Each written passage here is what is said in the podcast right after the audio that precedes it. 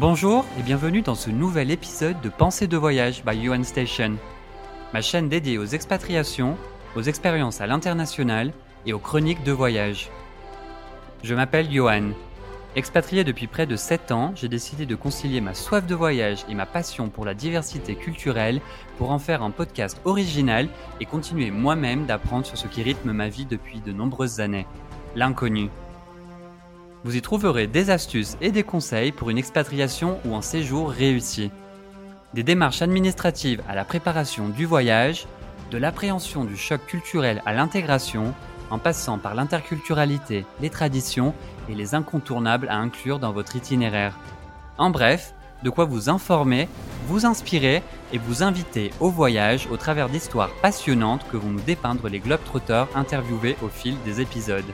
Chacun à leur tour, ils vont vous raconter leur voyage et les leçons de vie qu'ils en ont tirées. Bonne écoute et bon voyage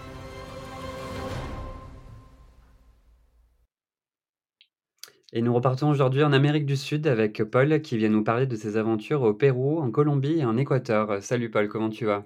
Salut, bonjour à tous, très bien, merci. Eh ben, je te remercie en tout cas, très heureux de pouvoir échanger avec toi sur ton périple dans ce vaste continent qui est l'Amérique du Sud. Donc, c'est après un séjour au Mexique que tu as décidé de partir au Pérou en 2022, tout en travaillant à distance en tant que digital nomade. Donc, raconte-nous un peu ton, parcours et pourquoi tu as choisi le Pérou comme première euh, destination. Ouais, alors du coup, bon bah comme tu l'as dit, je m'appelle Paul, euh, je suis freelance en tant que consultant e-commerce. Mmh Donc je travaille à mon compte. Donc euh, l'avantage c'est que je peux travailler un peu d'où je veux. Il n'y a pas trop de règles à, ce niveau-là. Euh, un de mes premiers voyages effectivement c'était le Mexique il y a à peu près trois ans maintenant.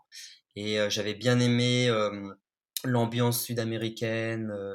Euh, l'espagnol, euh, les gens qui vivaient, etc., l'ambiance. Euh, donc je m'étais dit pourquoi pas y retourner quasiment deux ans plus, plus tard. Et j'ai choisi effectivement le Pérou comme, comme premier pays. pourquoi le Pérou, le Pérou? Bonne question. effectivement, le Pérou, c'est quand même, je pense, dans, la, dans, la, dans l'esprit des gens, un pays comme un, peu iconique en, en, Amérique, en Amérique latine. le Machu Picchu, Cusco, les lamas, euh, la cuisine la, cuisine péruvienne pour ceux qui connaissent, etc. Euh, c'est un pays qui aussi qui est euh, très abordable financièrement, qui est vraiment pas cher. parce que bon, malgré ce qu'on peut penser, il y a quand même des pays qui sont plus chers en, Amérique latine, comme le Chili, le Brésil, c'est pas quand même pas donné, surtout les endroits un peu touristiques. et le Pérou, ça, reste quand même très ah, bah, cheap, hein, pour, pour, dire, pour dire les mots. et c'est un grand pays, en plus c'est un grand pays où il y a quand même beaucoup de choses à voir montagne, euh, euh, désert, plage, forêt, enfin il y a vraiment lac évidemment, donc il y a vraiment beaucoup beaucoup de choses à, faire. Ok. Et du coup, comment tu t'es préparé à cette aventure? Est-ce que, enfin, où est-ce que tu as trouvé les informations déjà sur, bah, sur le Pérou? Et comment tu as géré aussi l'arrivée sur place dans la partie notamment le, qui concerne le logement et le choix de la ville en question aussi? Bah généralement pour pour mes voyages niveau préparation, je fais quand même j'essaie de faire quelques recherches, pas non plus des tonnes, laisser un peu de surprise quand même mmh. à l'arrivée, mais je fais quand même pas mal de recherches bah, classiques hein, sur Google, un peu sur YouTube, je regarde quelques petits vlogs, je demande des recommandations à mes à des proches, à des amis si ils ont déjà mis les pieds en, au Pérou ou en Amérique latine, dans le, dans le pays où je, je souhaite aller. Euh, et au niveau plus sur la partie logement, ce que j'ai l'habitude de faire, c'est dès que j'arrive dans une nouvelle destination, une nouvelle ville, un nouveau pays, je prends généralement un hostel euh, pour pouvoir directement euh, rencontrer des gens, euh, avoir des premiers contacts avec les locaux, donc ceux qui travaillent dans le dans l'hostel, pour avoir les premières recommandations, entre guillemets les, les consignes de, de vie dans, dans, la ville ou dans, dans, le pays. Donc je pense que c'est important qu'on arrive en, tant qu'étranger dans un dans un pays ou dans, dans une ville qu'on connaît pas du tout. Afin de, voilà, de, de, créer un peu de surprise aussi. Et du coup, est-ce que le choc culturel a été semblable à celui du Mexique? Que tu nous parlais justement du Mexique, tu disais que tu avais, avais, fait un voyage là-bas avant. Est-ce que, euh, est que le choc a été euh, différent ou est-ce que ouais, tu as ressenti plus ou moins les mêmes choses à l'arrivée euh, sur place? Bah, Je pense que de manière générale, en Amérique latine, quand même, le, la culture est quand même assez similaires. C'est quand même, Mmh ils parlent tous espagnol, et ils ont à peu près tous la même religion, ils ont le, un style de, de, vie assez similaire. Donc je dirais pas qu'il y a eu de gros chocs culturels entre le Mexique et le Pérou. Euh, après, ce que je, ce que j'ai remarqué, c'est qu'on a toujours des entre guillemets des, des micro chocs culturels une fois qu'on arrive dans la ville. Euh, surtout, je l'ai remarqué surtout sur les, les capitales en fait, ouais. sur Mexico City, sur Lima, sur Bogota, Quito pour l'Équateur et, et, la Colombie, où on va voir à la fois des villes énormes euh, donc beaucoup de personnes, euh, beaucoup de voitures, beaucoup d'immeubles, euh, des buildings même à Bogota par exemple. et à côté de ça, donc des gens qui travaillent, voilà, des, je sais pas moi, des avocats, des banquiers, enfin de, des métiers honorables. Et à côté de ça, on va pouvoir vite tourner dans un autre quartier ou tourner dans une autre rue et de voir vite un petit peu la misère du monde entre guillemets. Ou des gens qui vivent un peu de, la vente de je sais pas de fruits et légumes dans la rue ou qui sont avec des tuk-tuk avec des stickers Batman et Nike collés sur le tuk-tuk. Euh, voilà, des, des, genres de micro-chocs culturels qu'on peut avoir euh, en arrivant.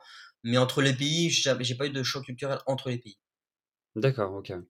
Donc c'était assez semblable de ce point de vue-là. Après, c'est vrai, comme tu disais, euh, c'est quelque chose qu'on met souvent en avant aussi en Amérique du Sud. Le, la différence entre les classes sociales est peut-être un peu plus marquée, d'où le fait que voilà, tu passes d'un quartier à l'autre et tu changes totalement aussi de, de contexte et de, voilà, de niveau de, de, richesse, de richesse, entre guillemets. Quoi.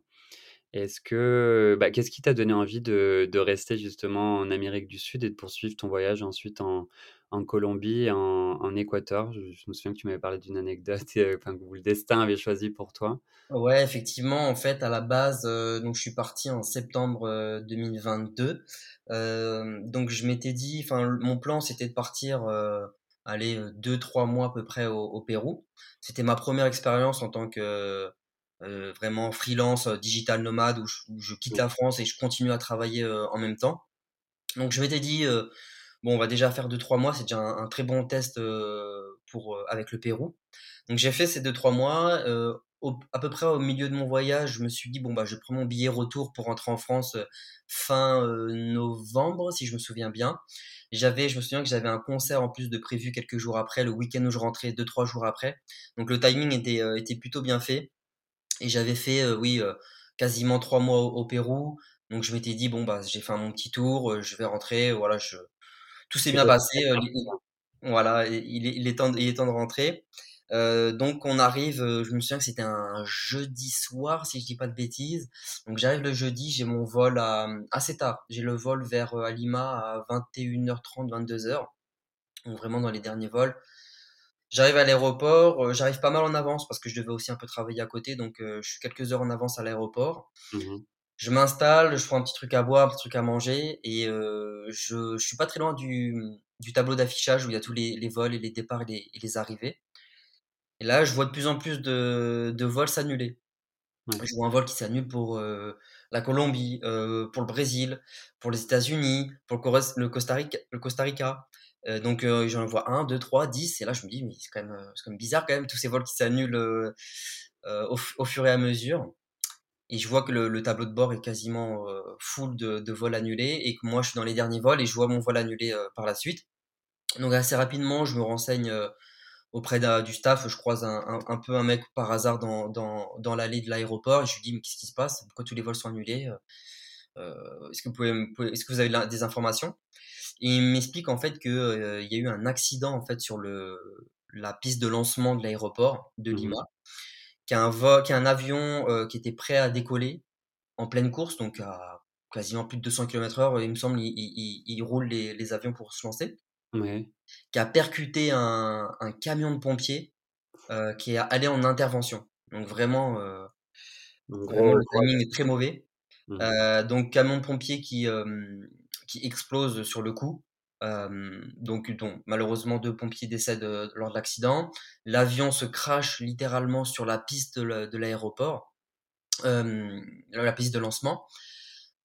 Pas de blessés, pas de morts dans l'avion, tout le monde va bien, mais euh, bah, du coup, voilà, des débris, euh, de, de l'essence partout sur la, la, piste de lancement.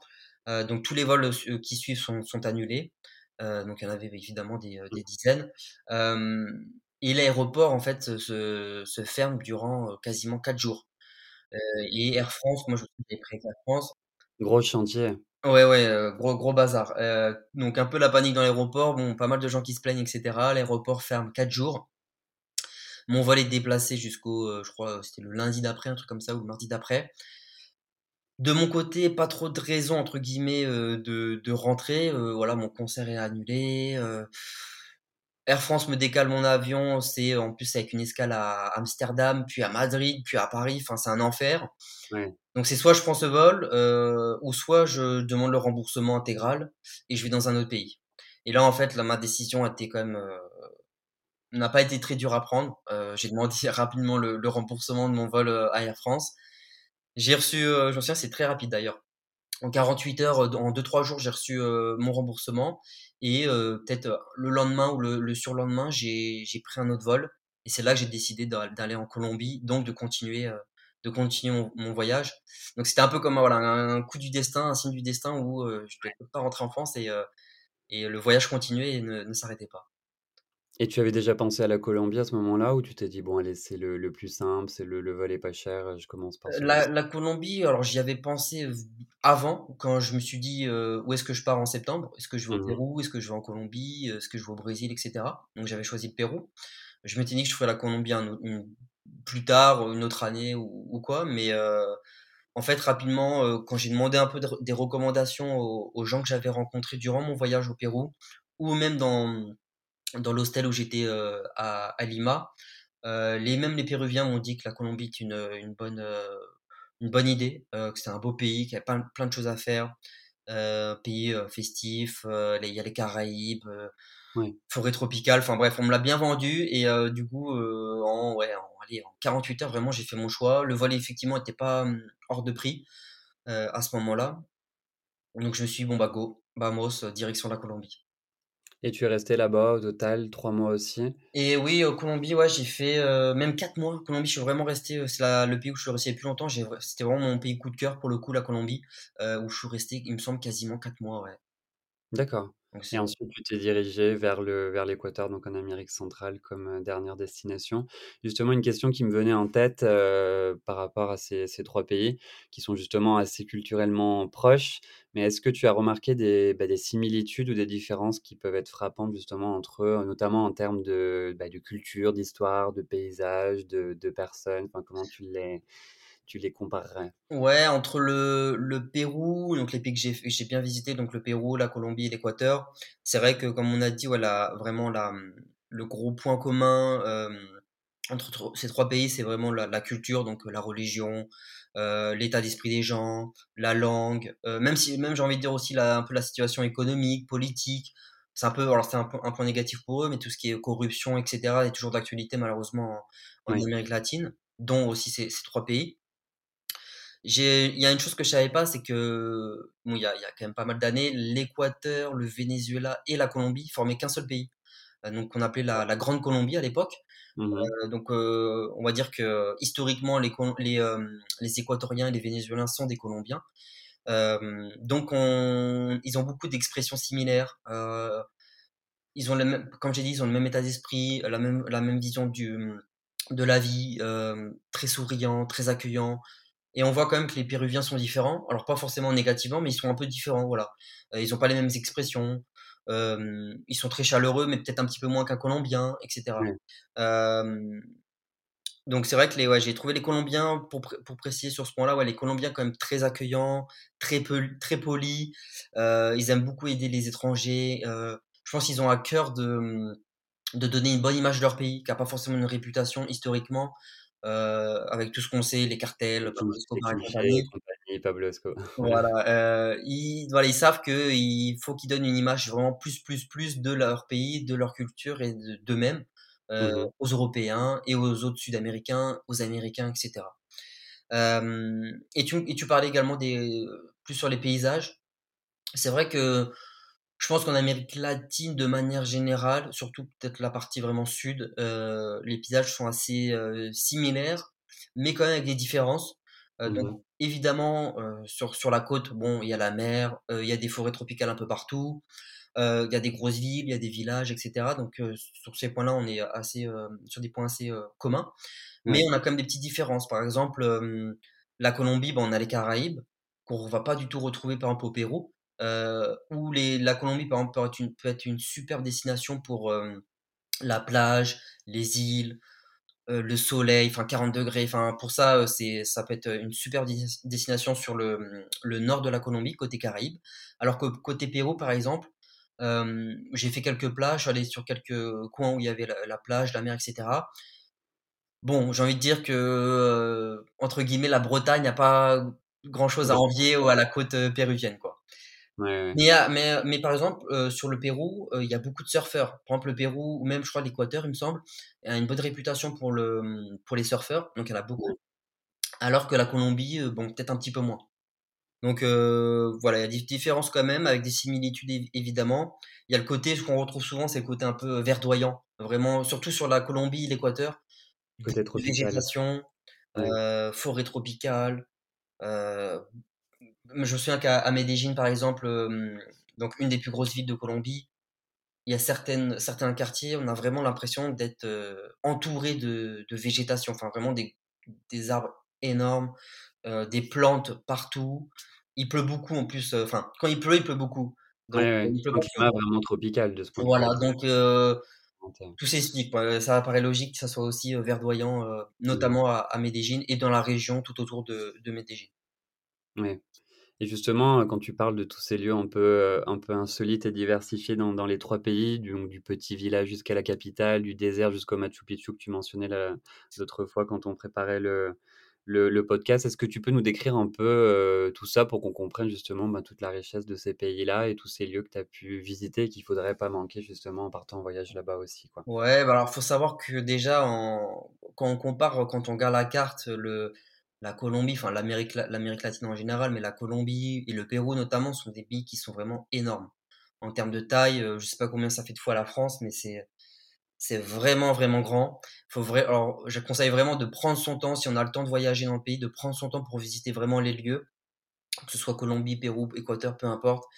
Euh, Il y a beaucoup de choses à voir.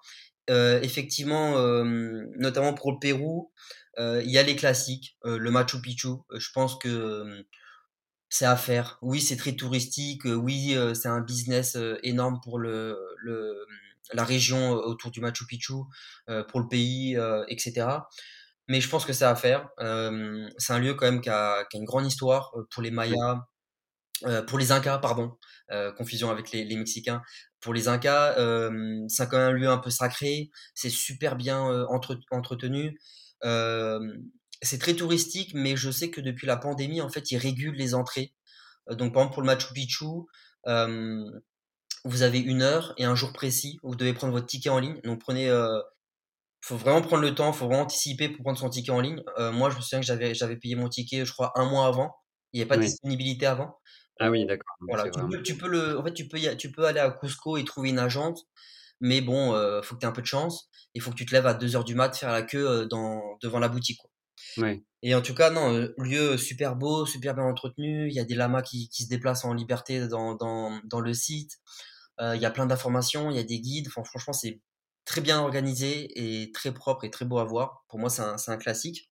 C'est en à quelle, heu, altitude déjà? Je me souviens pas, mais c'est c'est Machu très élevé? Picchu, il me semble, c'est euh, c'est pas très haut, on ressent pas l'altitude. Enfin, moi, j'ai pas ressenti l'altitude, il me semble que Ah c'est ouais? vers les 1000, 2000 mètres euh, Ah d'accord, je pensais que c'était vraiment plus plus haut que ça, mais bon, Ouais, non, franchement, il y a, il y a, au Pérou, il y a, il y a de belles montagnes et il y a des Mmh. beaux treks à faire.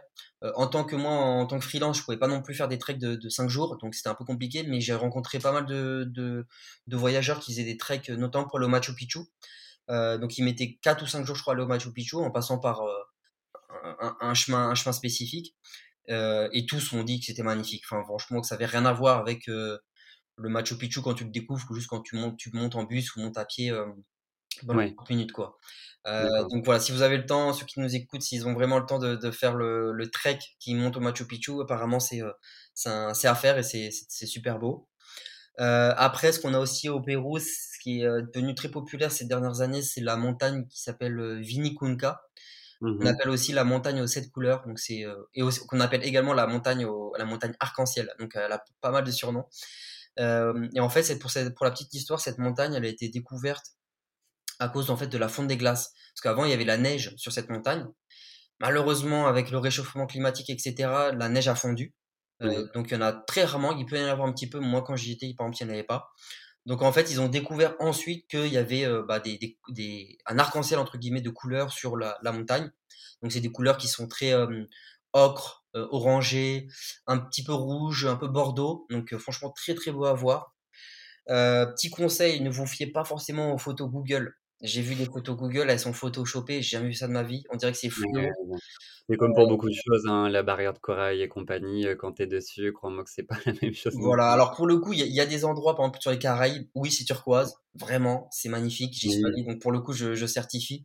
Mais euh, sur le Vinicunca, sur la montagne aux sept couleurs, euh, j'avais vu des photos, enfin même sur les agences euh, à Cusco, des agences touristiques, quand tu vois les, les pubs devant les, les, les façades, tu vois les couleurs, enfin c'est c'est saturé, c'est fluo, enfin c'est exagéré quoi. Et Ouais. alors que c'est très beau naturellement quoi, c'est très beau euh, sans, sans Photoshop en gros. Euh, donc ouais, je recommande aussi vivement ce lieu. pareil aussi très touristique, mais enfin pour moi vraiment exceptionnel quoi, enfin vraiment super beau quoi. Je, je vois pas où dans le monde on a ça donc très très beau. Et côté plus côté on va dire pardon, côté Colombie, autre pays. ce que j'ai beaucoup aimé en Colombie, comme je disais un peu avant, c'est alors c'est la Colombie, il y a beaucoup de forêts tropicales, beaucoup de jungle, très verdoyant. Et il y a la région que je disais justement qui est tout autour de, de Medellín. On va retrouver des petites villes comme Salento. vous allez retrouver à Salento la vallée de Cocora.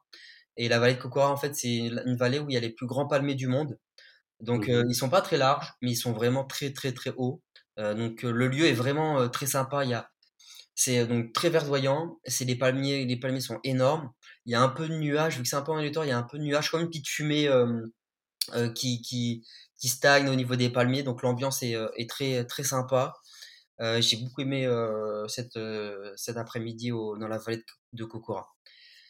Et côté Colombie également, je suis allé à donc plus côté Caraïbes pour, pour changer côté sur sur l'île San Andrés, Isla San Andrés, qui est une île en fait.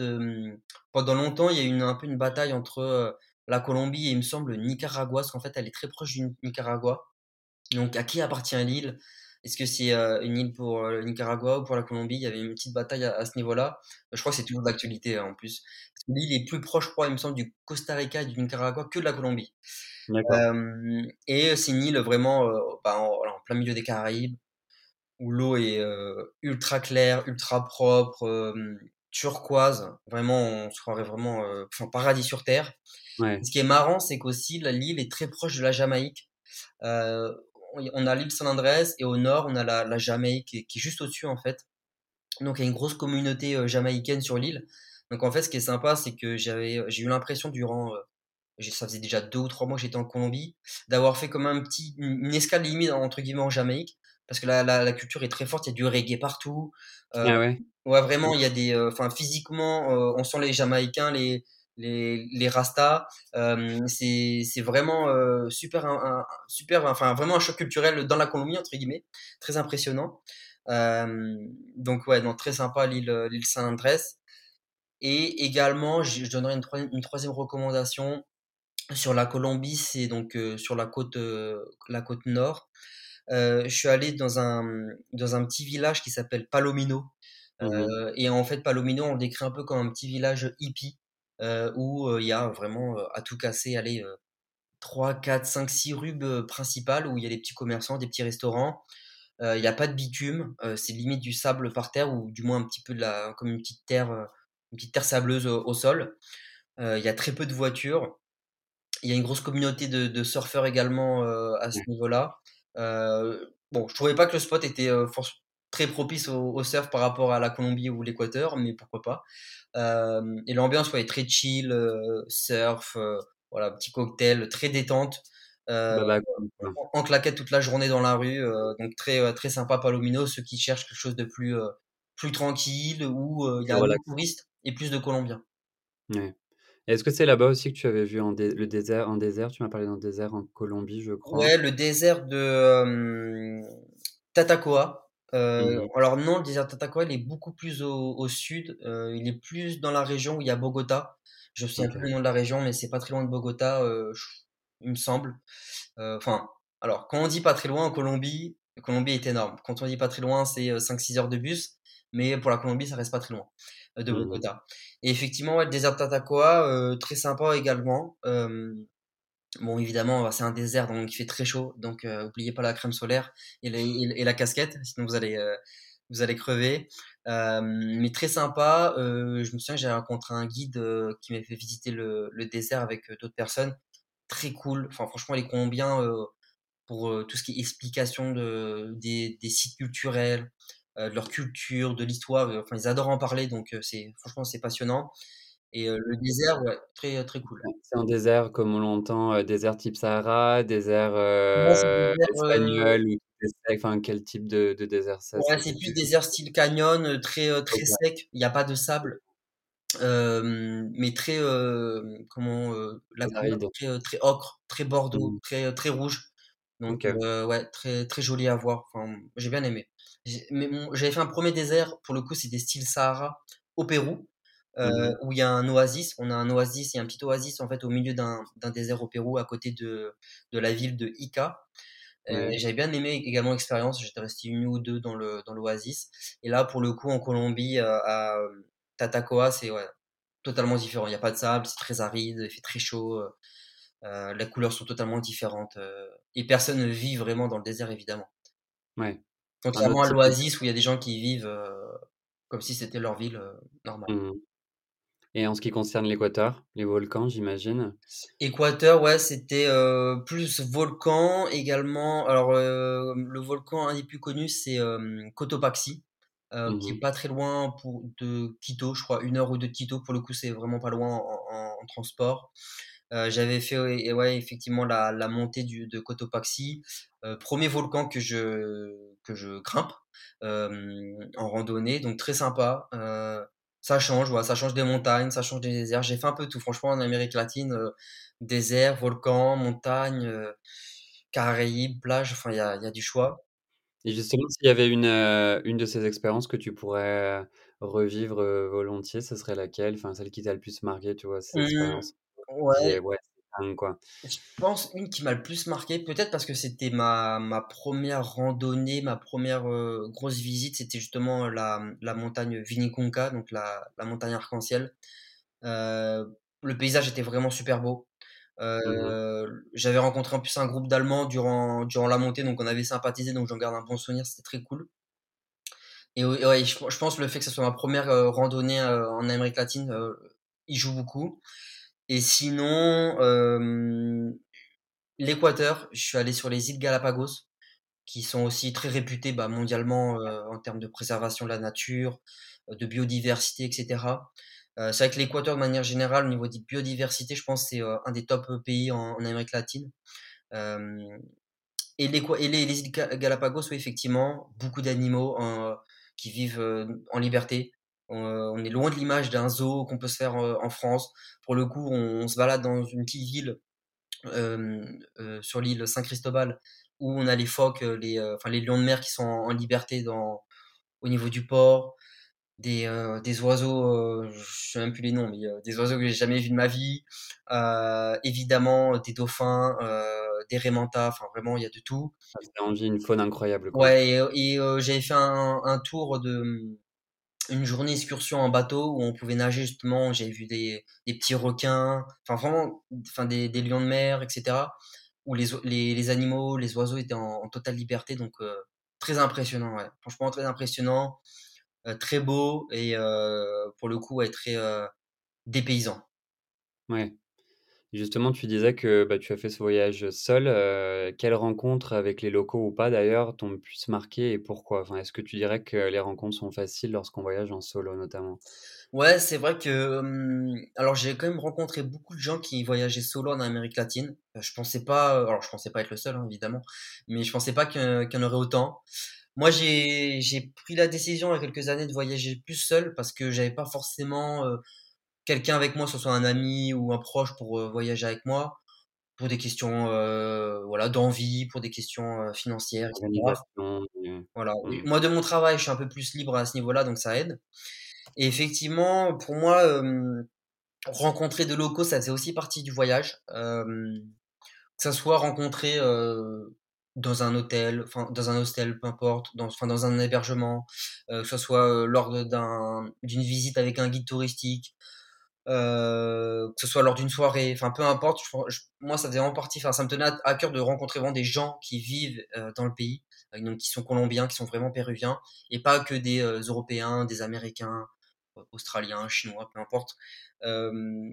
C'était pas forcément compliqué. En fait, je pense que quand tu voyages seul, c'est toi qui décides si la rencontre est facile ou pas. Si tu décides, par exemple, de, de voyager seul et que tu vis dans un Airbnb, tu fais très peu d'activités, que tu sors pas beaucoup ou que tu vas pas trop vers les gens, bon bah tu peux rester trois mois en Amérique latine et rencontrer quasiment personne et et pas forcément garder un bon souvenir. Parce que je pense que si les rencontres jouent beaucoup sur est-ce que tu as aimé le pays ou pas. Et si tu décides plus bah, d'aller dans des hostels ou des colocs ou des Airbnb où il y a plusieurs personnes, etc., là tu rencontres des gens, tu rencontres une personne, tu rencontres rapidement deux, dix, cent personnes, donc ça peut aller très très vite.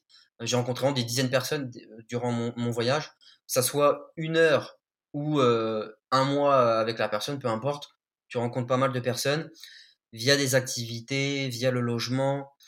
Si tu es un fan de sport, de danse, fais des activités. En fait, fais des activités que tu ferais en France, dans ton pays. Par exemple, si tu adores le, tennis, trouve un club de tennis. Euh, Paye-toi quelques cours de tennis. Tu vas rencontrer le coach, tu vas rencontrer d'autres joueurs. Si tu adores la, la, salsa, évidemment, va en Colombie déjà. Euh, va à Cali et euh, tu prends quelques cours de salsa, tu vas rencontrer en, un en une heure de cours de salsa, tu vas rencontrer euh, déjà au moins cinq ou six personnes. Donc je pense que les, les rencontres sont faciles à faire. Je pense que les Sud-Américains... Il faut s'ouvrir un minimum.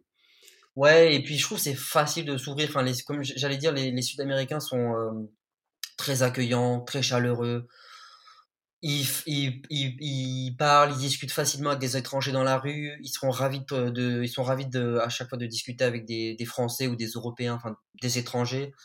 Euh, surtout en Colombie euh, notamment, je trouve. Euh, donc franchement, c'est, euh, je trouve que c'est assez simple. C'est juste une question après de faire le premier pas entre guillemets, un petit effort euh, pour s'ouvrir aux autres, et puis après ça va tout seul. Hein. Après c'est une question d'habitude, c'est une question de rythme et d'envie.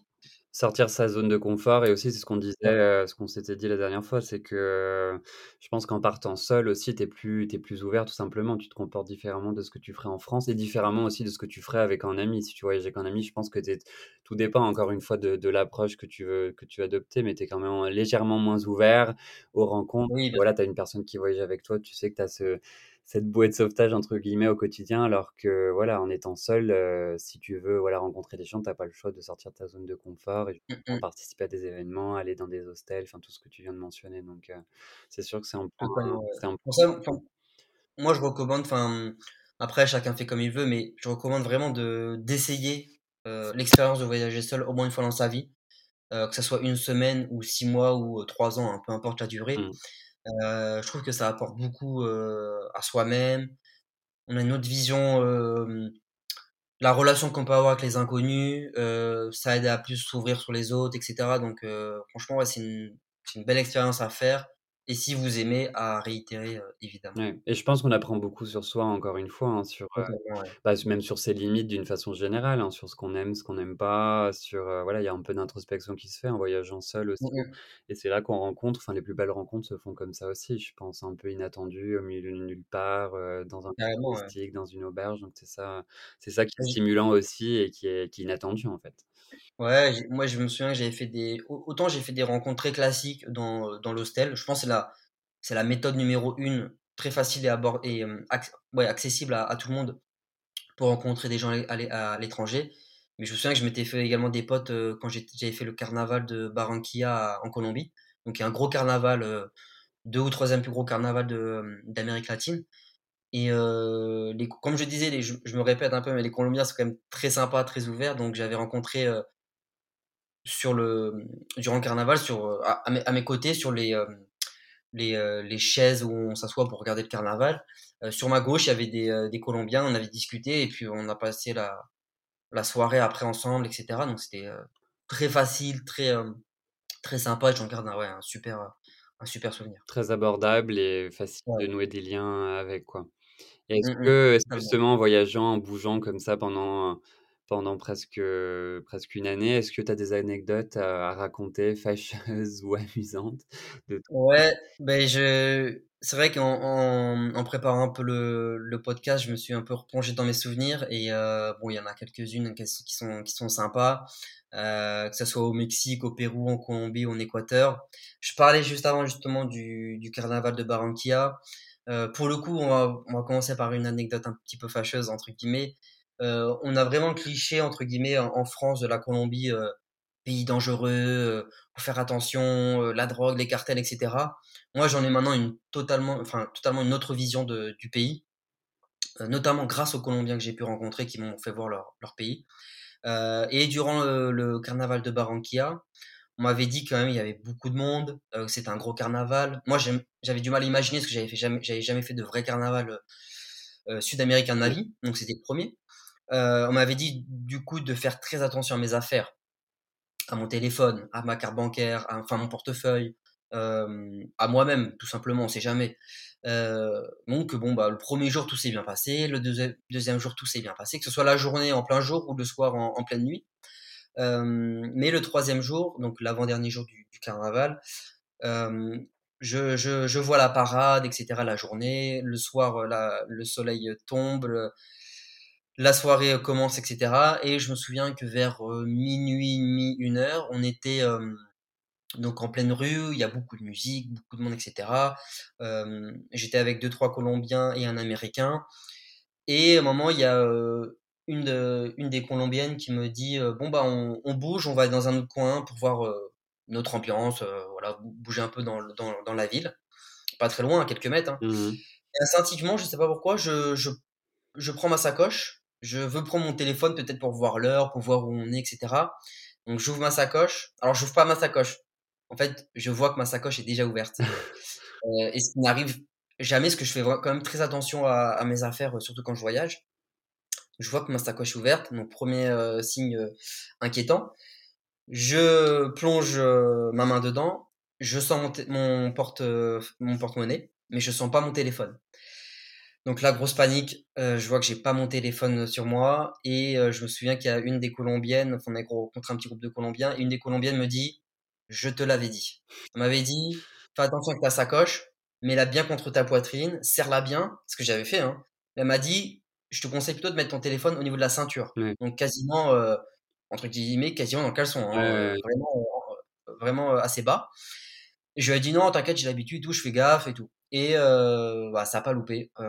Voilà 00:30, hem, à peu près 00:30, heu, 01:00 du matin, plus de téléphone. Je pense, enfin, faut savoir que c'est comme au carnaval de Rio ou à d'autres carnavals dans le monde. Il y a un voilà, il y a un vrai sport national sur la le le vol de téléphone, heu, à ce moment-là, parce qu'il y a beaucoup de touristes, beaucoup d'étrangers, beaucoup de Oui. proies faciles pour les, heu, les mauvais, heu, les les voleurs, les mauvais, Colombiens ou d'autres nationalités, peu importe. Donc ouais, ça a pas loupé, plus de téléphone mais bon, bah, voilà, je bon, il y avait plus grand chose à faire. Je suis quand même rentré, à l'hôtel pour, le localiser sur, avec mon mon Mmh MacBook. Ouais. Mais rien à faire, il y avait c'est en ça c'est enfin, le temps que je rentre, j'ai mis 1/4 d'heure, 20 minutes à rentrer, c'était largement trop tard. Je pense que c'est ils sont tellement pros que ça se fait rapidement de toute façon. Ils doivent le reformater, l'éteindre directement Exactement, ouais. En fait, heu, j'avais, heu, j'avais croisé quand je le j'ai j'ai vu qu'on m'avait volé mon téléphone, j'ai croisé, heu, quasiment dans la minute un un policier qui était en train d'interpeller en fait un, mmh, un mec qui avait, heu, je sais pas 8 ou 9 téléphones sur lui comme Mmh. par hasard. Bon, il y a pas le mien, heu, dommage et en fait, le policier m'expliquait que ouais, effectivement, c'était, heu, quasiment un à cette époque de l'année, heu, pour le carnaval, c'était un sport national pour les pour les voleurs. C'était une vraie organisation, qui c'était quasiment enfin, eux, ils appelaient ça le cartel de l'iPhone. C'était un c'est un jeu de mots, hein, c'est un c'est un peu ironique, mais c'est un peu vrai dans le dans le fond et ils en récupèrent, ouais, des quasiment 4 jours de carnaval, je crois, ils en récupèrent enfin des milliers, hein, enfin c'est le nombre est, heu, Je hallucinant. pense qu'ils sont revendus comme dans plupart d'endroits, ils sont Oui. revendus rapidement aussi et voilà, En à ligne, sur dans des petites boutiques, oui, oui. mmh, mmh mh, Mmh totalement, ouais. et on avait parlé aussi de de de l'eau. Tu étais Ouais. malade aussi suite, enfin, à cause de l'eau, de la nourriture, je me souviens plus. Ouais, alors, c'est vrai on voyage en Amérique latine, on on se rend compte très rapidement qu'on a quand même de la chance en France ou même en Europe sur, l'accès à l'eau potable chez nous, au robinet. C'est pas le cas au Mexique et c'est pas le cas au Pérou. Heu et ça a pas loupé parce que moi au Pérou j'étais, heu, à Cusco, dans la ville de Cusco et je crois que c'était, alors je le savais, hein, ça fait déjà quelques semaines, quelques mois que j'étais en en au Pérou, mais j'ai fait l'erreur de boire un petit peu d'eau du robinet à Cusco, où j'avais fait cuire des pâtes, des nouilles chinoises. Il me restait un peu un bouillon de de mes nouilles chinoises, alors que l'eau était, l'eau avait bouilli donc je m'étais dit: «Bon, voilà quoi, c'est pas je vais pas mourir pour 2 gorgées d'eau» et été malade, ouais, heu, quasiment 3-4 jours. Bien, bien malade, passé beaucoup de temps aux toilettes, heu, très fatigué, épuisé, vraiment lessivé, vraiment plus d'énergie, voilà, c'était, pas très agréable comme situation, heu, mais bon, au moins je me je me suis dit à ce moment-là, ouais, c'est, heu, ouais, suis quand même chanceux d'être français, heu, d'avoir l'eau courante, l'eau potable en en France. On a on est quand même très chanceux d'un point de vue mondial, vraiment. Heu, on se rend compte que c'est, quand même exceptionnel et qu'au Pérou, il y a, ouais, des endroits encore en Cusco, j'ai envie de dire ça va. Il y a des endroits, je sais qu'au Pérou, il y a des endroits où vraiment l'eau est vraiment contaminée, donc on peut vraiment rien faire avec quasiment, ce qui est terrible, et ouais, j'étais vraiment bien malade, au Pérou à ce moment-là et puis après, j'ai j'ai fait très, très attention. J'imagine, je En Équateur, heu, ou ou, heu, ou, heu, au Pérou. Je compatis, hein, parce que justement, moi, j'avais vécu la même chose, ben, dans un pays différent. C'était en Asie, c'était en Thaïlande, mais pour le coup, ça m'a traumatisé. Crois-moi que je m'en souviens encore. J'étais sur les îles les îles, Phi, donc au milieu de la Thaïlande, au milieu de de de l'océan et du coup, pareil, j'avais fait très attention parce que je savais que j'avais tendance à être un peu sensible sur ça, donc aussi bien au niveau de l'eau que de la nourriture, voilà, je je tentais pas le l'impossible non plus Mmh et malgré tout, la dernière nuit, on est tous tombés malades avec mes potes, donc je pense que c'était vraiment dû à la nourriture ou on n'a jamais vraiment su parce que la nourriture avait un goût particulier, mais on s'est pas vraiment méfié. On a pris des boissons avec des glaçons, donc là aussi, il faut éviter ouais. normalement et en tout cas, on a tous été malades plus ou moins au même moment pendant la nuit. Ça s'est pas arrêté. On a fini dans un centre médical, on a moi, j'ai loupé mon vol de retour en Europe, donc c'était un peu, une grosse, heu, une grosse angoisse et heu et crois-moi qu'on était vraiment mal, quoi, au point de de s'évanouir. Enfin, je veux dire, heu, ça ça stoppait pas. Je vais pas te donner de détails, mais en tout cas, sans aller au centre médical avoir des des perfusions et tout et des des médicaments, puissants pour pour stopper ça, Mmh vraiment enfin, moi, je me suis vraiment senti, mourir, quoi. Tu sentais le virus en toi, enfin, je veux dire, ton corps se vidait et c'était c'est terrifiant et comme tu disais toi, tu perds vite des forces, tu te déshydrates et tout. Donc heu, ouais, il faut vraiment se méfier. Je sais qu'au Mexique, j'avais fait attention, il m'est rien arrivé. Je me lavais, heu, même, heu, pour dire, même mes je me lavais les dents avec des bouteilles d'eau parce que je faisais vraiment attention à ce niveau-là, surtout quand on sait qu'on est sensible. Je pense qu'il y a des personnes qui sont plus sujettes à ça que d'autres. Donc heu, ouais, c'est en gros Mais j'avais de rencontré d'ailleurs au Mexique une, une Française, heu, qui avait été, je crois, dans la région de du Chiapas, si je dis pas de bêtises et il y a une fois, donc elle était là depuis plusieurs semaines, hein, au Mexique, hein. Elle faisait un, elle elle elle tra elle travaillait dans une, maison, heu, chez des Mexicains, fille au père, pardon. Elle au père au au Mexique. Et elle a malencontreusement, heu, oublié d'utiliser l'eau en bouteille pour se laver les dents, justement. Elle s'est rincé les dents avec l'eau du robinet et elle s'est levée en pleine nuit, heu, bah, elle s'est jetée dans les toilettes, quoi, Ouais, ouais. Donc ouais, même pour se laver les dents, c'est c'est quand même fou. Enfin, même pour se laver pour se rincer la bouche, Ouais. Heu, l'eau est tellement, impropre et pas du tout potable qu'on peut, tomber malade. Donc Voilà, pour que pour ceux qui nous écoutent, faites attention selon les régions et selon les pays, toujours demander aux locaux, si on peut boire l'eau du robinet, ou pas, se laver les dents ou pas. Mmh Je me souviens par exemple qu'à en Colombie, à Medellín, je buvais l'eau du robinet parce que l'eau est très propre et potable, heu, donc il y a aucun souci. À Bogota aussi, donc les grosses villes, de, de Colombie. Mais par exemple sur la côte colombienne, donc côté Caraïbes, heu, Cartagena et compagnie, Heu, hors de question. Heu, l'eau personne ne boit l'eau du du robinet, heu, dans cette région-là. Donc vraiment c'est très disparate selon les pays et selon les régions dans le pays et selon même les villes dans la région, faut faire attention, il faut demander. Un gros point d'intention. Après, il y a beaucoup il y a des médicaments qui qui peuvent aider, heu, à anticiper tout ça, ferment lactique Ouais. et compagnie. Il y a des des pastilles qui, heu, que certains utilisent pour, heu, pour traiter l'eau aussi, à mettre dans les bouteilles d'eau ou voilà, dans l'eau, une fois que l'eau a été, heu enfin récupéré au robinet, donc tout dépend après de voilà de des, des des J'ai enfin acheté moi une, une gourde, avec un filtre. Ouais. Une gourde filtrante, heu, que j'avais pas du tout, enfin que je connaissais à enfin que je que que je connaissais pas l'existence, heu, il y a quelques quelques mois Mmh et que j'ai découvert, bah, durant mon voyage où j'ai rencontré des vrais, vrais voyageurs qui ont l'habitude de voyager aux 4 coins du monde, pas mal de pas mal de pas mal de mois et ouais, c'est une des premières choses que j'ai, que j'ai pensé à acheter en rentrant pour un prochain voyage, heu que ce soit en Amérique latine ou ou dans le monde où l'eau n'est pas forcément, potable malheureusement, ouais. Ça peut être l'objet justement à mettre dans son sac à dos quand on part là-bas en effet, ouais. Ouais, exactement, ouais. Je pense c'est un un peu un objet à avoir avant de avant de Oui. partir, ouais. Mmh mh. Même si c'est au cas où, même si l'eau est à peu près propre, si elle en plus elle est filtrée avec votre gourde, au moins vous êtes sûr de pas être malade et de passer un bon séjour et un Oui, bon oui, voyage. effet, parce que ça peut être, pénible et ça peut durer aussi, ça peut être même grave, hein. J'en Ouais. connais certains qui ont vraiment fini à l'hôpital ou qui ont perdu jusqu'à 10-15 kilogrammes parce qu'ils sont vraiment ramassé un virus, terrible, quoi. Ah oui, Donc oui, oui, heu, ouais. donc ouais, il faut il faut quand même faire très attention sur, ce point-là. Une anecdote, positive ou non, une anecdote positive ou drôle que tu aurais vécue, justement en voyageant pour, oublier un peu mmh, cette négativité? ouais, non, bah, après, anecdote, positive, bah, tout mon voya après à part ça, tout mon voyage était positif, hein. oui. Toutes les toutes les rencontres que j'ai pu faire, enfin le carnaval, par exemple, j'ai évoqué le le la perte de mon téléphone, mais j'ai rencontré des gens, heu, des gens super, heu, j'ai fait la fête dans la rue avec, heu, avec des des Colombiens que je connaissais depuis 2 heures. Heu, tout ce que j'ai vu ou tout ce que j'ai vécu, heu, s'est quand même bien déroulé en en Amérique latine. Encore une fois, on a beaucoup de clichés. Je pense aussi notamment, enfin, les Français ont des clichés un peu sur tout le monde, alors qu'il y a quand même de beaux clichés aussi sur les Français qui sont véridiques, heu et heu, notamment sur la Colombie, sur l'Amérique latine, et cetera et au final, non, je suis quand même bien éclaté, heu, c'était plutôt safe, de manière générale.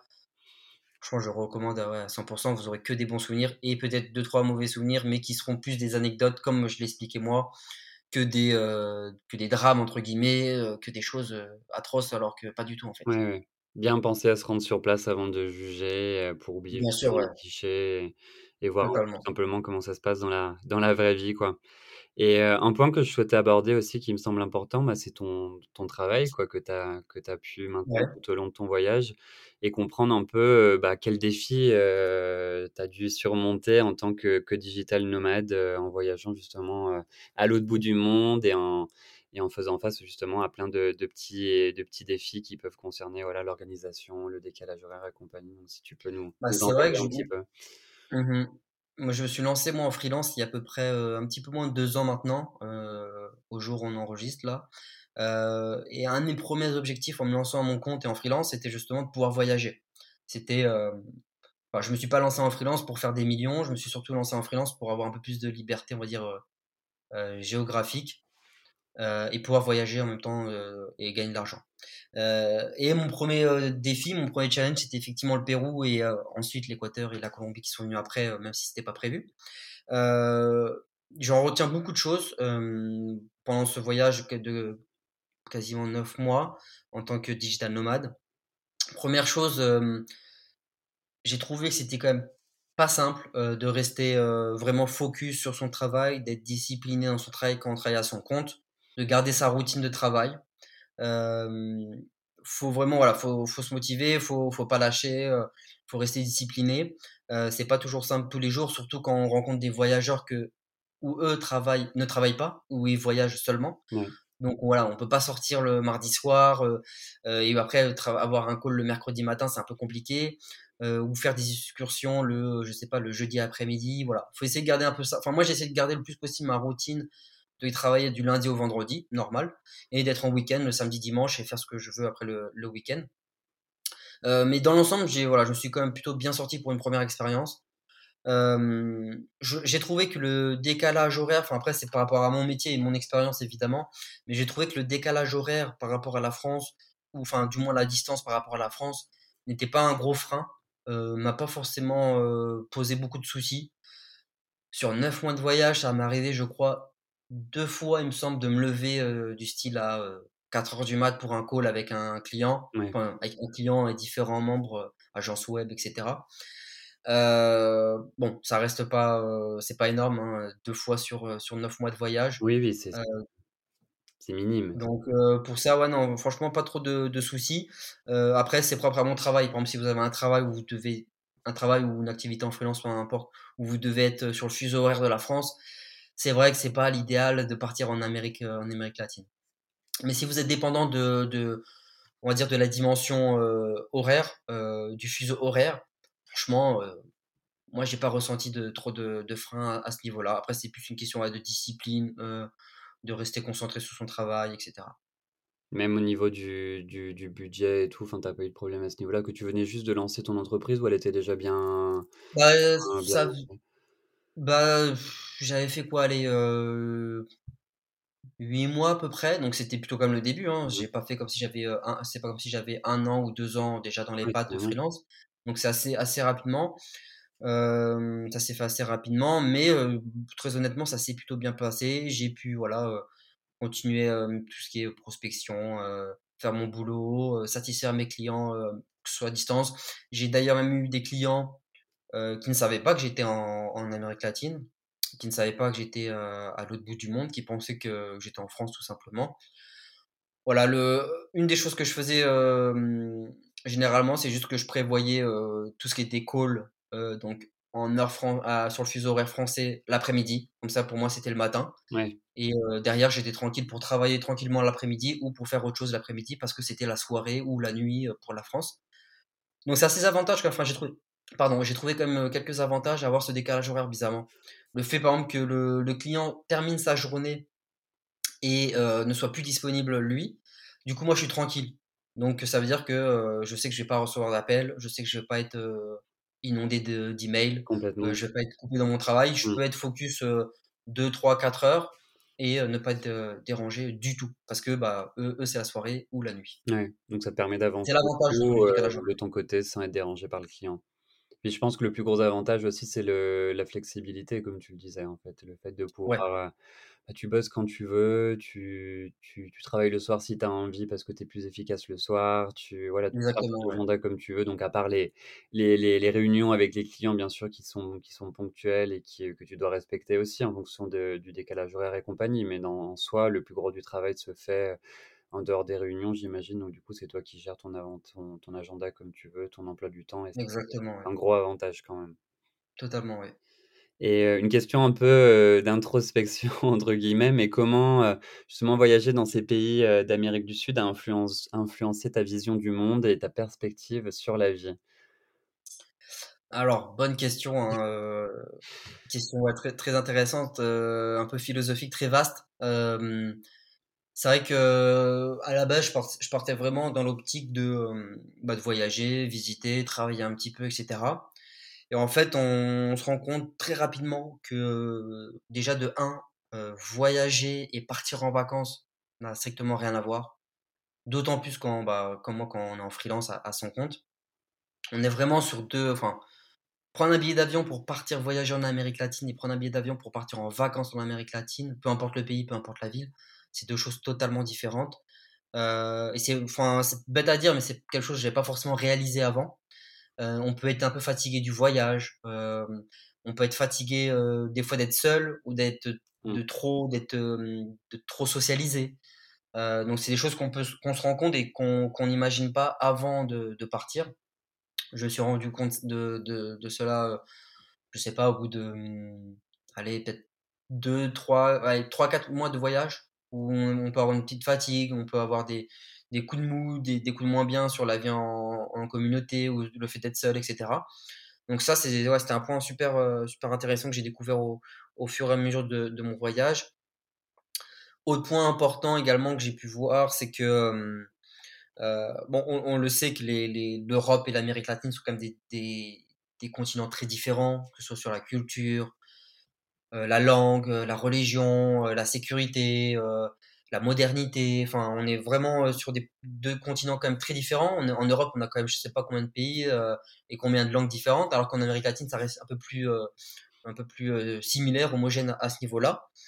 et j'ai trouvé que les, les Sud-Américains, c'était marrant parce que je trouvais que les Sud-Américains idéalisaient beaucoup l'Europe.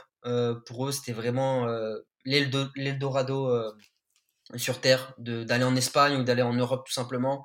que c'était un peu la vie, le continent parfait ou la, vie ou la ville parfaite pour, pour vivre. Bon, c'est vrai que l'Europe est quand même un beau continent, il n'y a, a, pas trop de débat là-dessus. Mais j'ai trouvé que sur certains points, ils n'avaient pas forcément à nous envier sur la mentalité des gens, euh, sur l'ouverture d'esprit, sur euh, la qualité de certaines villes en, en, Amérique latine. Euh, par exemple, moi j'ai adoré vivre à Medellín, où c'est une ville vraiment super pour vivre, travailler, socialiser, le sport, les activités, la danse, la fête, enfin vraiment il y a de tout. Et pour moi, pour donner un, titre, à titre de comparaison, je préfère largement vivre à Medellín qu'à Paris. Euh, bon, je suis pas parisien et j'ai jamais vécu à Paris, mais je connais quand même un peu Paris. Et pour moi, il n'y a, y a, y a, pas photo à ce niveau-là. Euh, on a parlé avant évidemment de l'accès à l'eau. Voilà, on se rend compte avec le, voyage quand même qu'on a de, grandes chances en Europe ou en France par rapport aux Sud-Américains ou de moins à certaines villes euh, sud-américaines. Euh, je, me suis fait aussi également la réflexion que ça m'a beaucoup choqué d'ailleurs que durant mon voyage que les, le Venezuela. Donc je suis pas allé au Venezuela, mais j'ai rencontré des Vénézuéliens le Venezuela est quand même en totale crise économique, politique. Enfin, vraiment, le, pays est un peu au, plus bas en ce moment.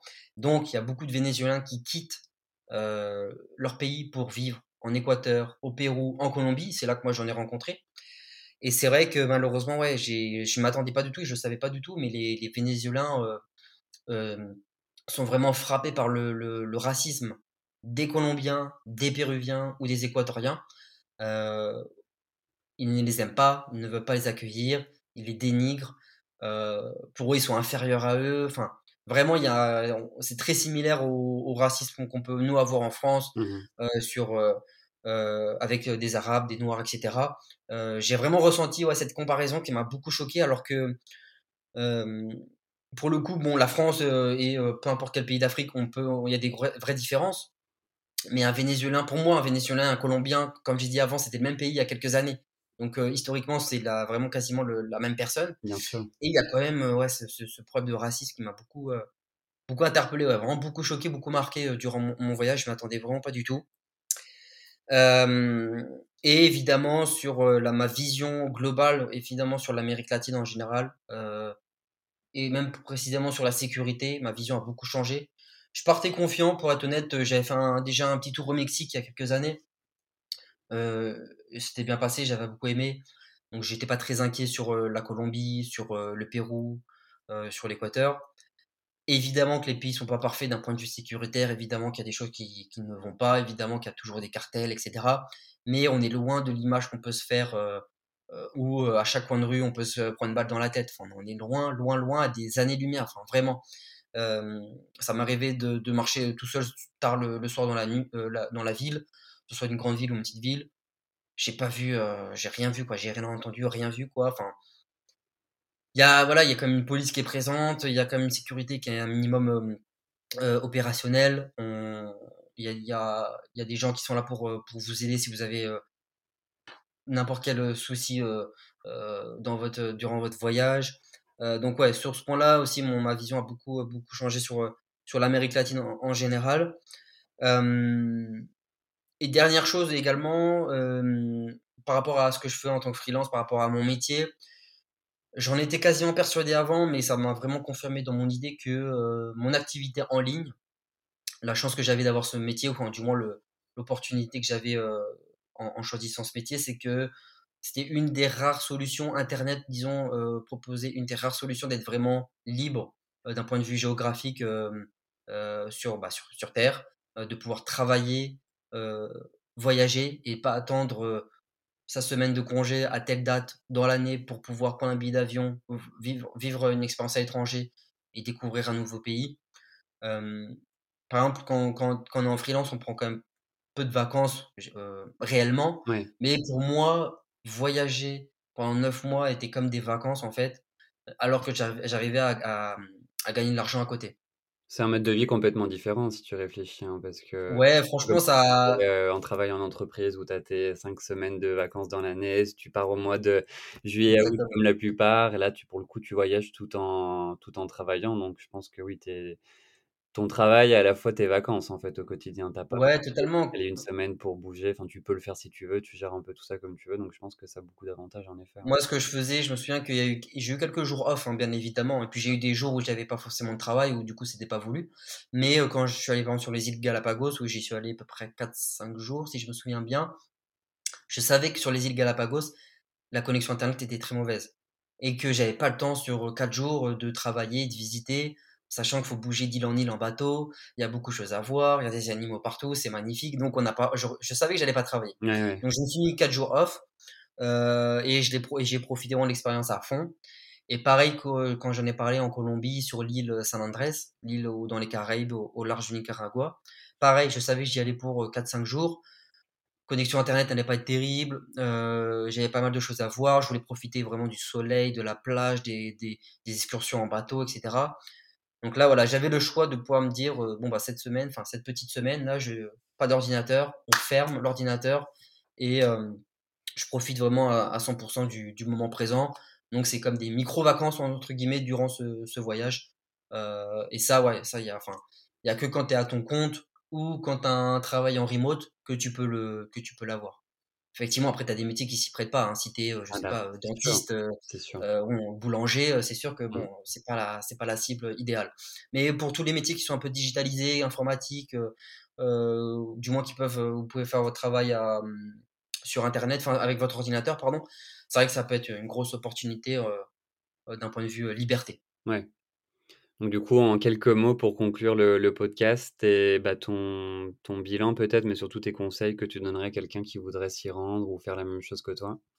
Ouais, bah, mmh, bilan, bah, bilan, plus que positif, expérience que, bah, j'oublierai jamais évidemment et quasiment à 1 mois près, quasiment 1 an jour pour jour, donc heu, là on est au mois d'octobre, hem, je repars du coup, heu, en Amérique latine où là je vais visiter le Mexique un peu en long, en large et en travers, donc ça m'a j'ai vraiment pris goût à l'Amérique latine. Donc Mexique et sûrement après peut-être quelques pays d'Amérique centrale, voilà comme le Costa Rica, le Panama, je sais pas encore.